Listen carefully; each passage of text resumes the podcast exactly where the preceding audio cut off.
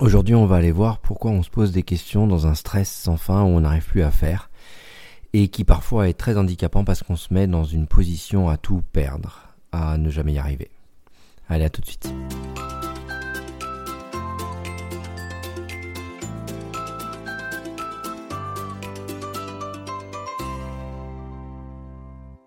Alors aujourd'hui on va aller visiter un peu du scolaire. Pourquoi du scolaire? Parce que euh, quand on vient vers vous et qu'on vous dit fais ça et qu'on vous demande de ne pas vous poser de questions, euh, vous rencontrez ça souvent d'abord euh, via un prof qui essaie de vous transmettre et d'avoir une position et un mouvement qui est descendant vers vous. Je te donne de l'information, tu l'ingurgites.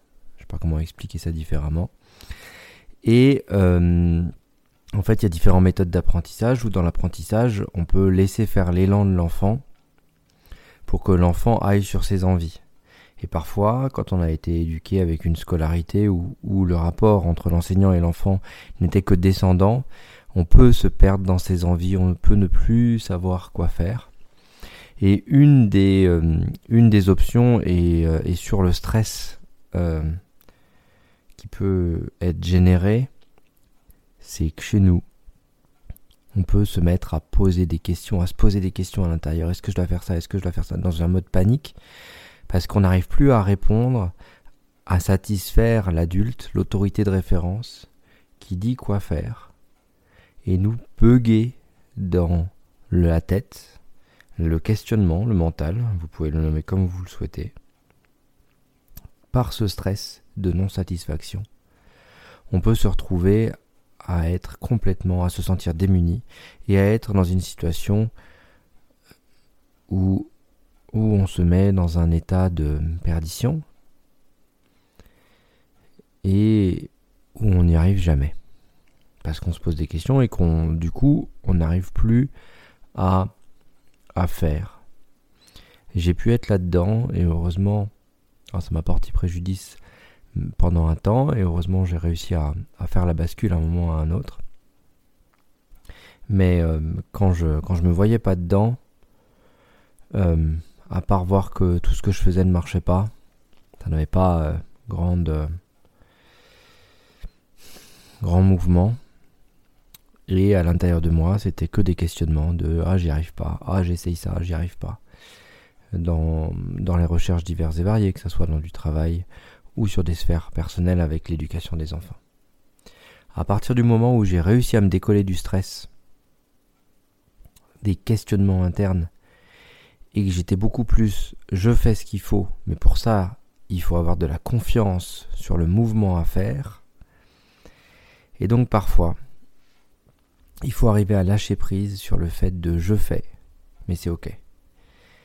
Pour arriver, dans un second temps, à se rendre compte qu'à l'intérieur de nous, il y a une part de nous qui est toujours face à une autorité de référence qui essaye d'imposer mais fais ça et surtout dis rien. Et, euh, et, une autre part qui est dans un stress incommensurable de mais qu'est-ce que je dois faire, mais qu'est-ce qui doit se passer, qu'est-ce que je dois répondre, tout dans un questionnement sans fin. Donc là, plusieurs options. Des balades dans la nature déjà pour se poser un peu du stress pouvez essayer d'évacuer en allant courir ou en, essayant, de sortir de la colère euh, d'une manière ou d'une autre. Parce qu'il y a toujours de la colère de ne pas satisfaire derrière. Et tous ceux que j'ai pu accompagner dans, dans ce mouvement-là, qui avaient perdu, euh, malgré les ressources présentes, notamment plusieurs personnes qui étaient en liaison avec le marché, qui étaient très bons vendeurs et qui euh, parce qu'à un moment, euh, les situations de vie font que euh, euh, ça rentre dans des doutes et, dans un manque de confiance qui ramène tout à la tête. Et, du coup, ben, rien ne marche. Il n'y a plus rien de corporel et il n'y a que des questions qui se lèvent. Donc dans ces accompagnements, l'idée c'était déjà de, les accompagner à se désidentifier du stress, de la panique de ne pas arriver à satisfaire cette autorité qui dit mais, j'ai fait les, bonnes choses, ça devrait marcher.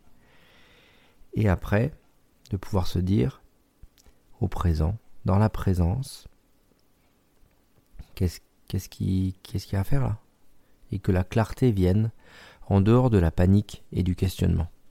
Parce qu'à partir de cette clarté-là, vous allez avoir d'autres intuitions, d'autres éléments qui vont être plus euh, solides et plus impactants dans le monde. Après que vous sachiez pas faire, c'est ok. Vous irez vers euh, lui il sait faire ou lui il sait m'enseigner et c'est ok.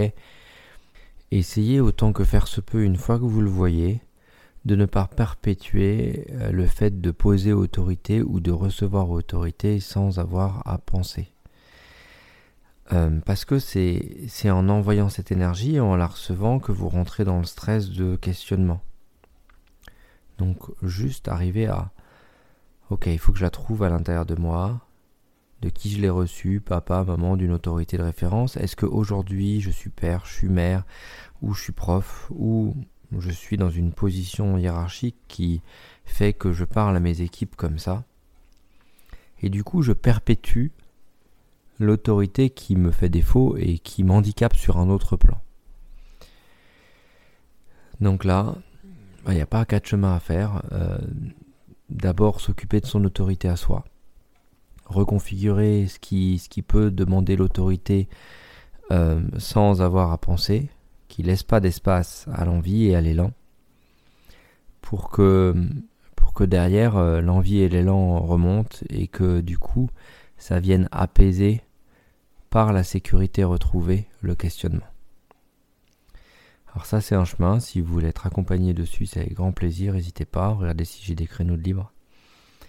Et euh, n'hésitez pas à venir. En tout cas, euh,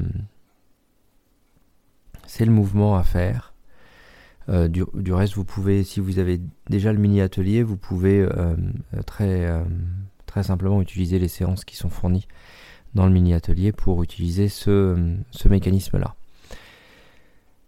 Donc la première des choses à faire, déstresser pour re-rentrer dans l'envie, pour après se laisser guider par l'envie. Ok, comment vous vous sentez là, comment ça vous parle? N'hésitez pas à réfléchir à la question, à vous à retrouver votre journée et à essayer de vous voir faire pour voir si dans votre journée vous vous mettez naturellement dans des positions d'échec et que vous perpétuez ces positions d'échec sans le vouloir par ce questionnement et par cette autorité qui, qui met dans une sorte de stress sans être en lien avec l'autre. Donc sur ce, d'abord essayez ça et après, après on en vient aux envies. Laissez faire les envies, où vont les envies, qu'est-ce qui se passe? Et parfois là il y a d'autres niveaux de stress sur on m'a jamais autorisé une envie, c'est pas possible. Faut que je reste là, faut pas que je bouge, faut pas que je sorte. On m'a enfermé quand j'étais à l'école euh, euh, pour euh, je ne sais quelle raison, comme j'ai pu voir chez une de mes clientes récemment. Et comment je peux m'autoriser à sortir du stress, sortir de l'autorité du prof qui a osé faire ça pour reprendre ma liberté et reprendre ma mouvement? Le prof, il était peut-être dans un dans un moment de désarroi complet où la seule solution qu'il a essayé de ramener c'était de l'enfermement. Bon, ok. Vous savez pas quoi faire d'autre. Comment vous pouvez dépasser ce que l'autorité du prof vous a peut-être imposé et que vous avez mal vécu et que vous gardez toujours comme une sentence que vous portez depuis lors? Comment vous pouvez aller revisiter ça pour aller chercher stress et chercher ce qui est dans le temps passé pour le ramener au présent, tranquillement, posément.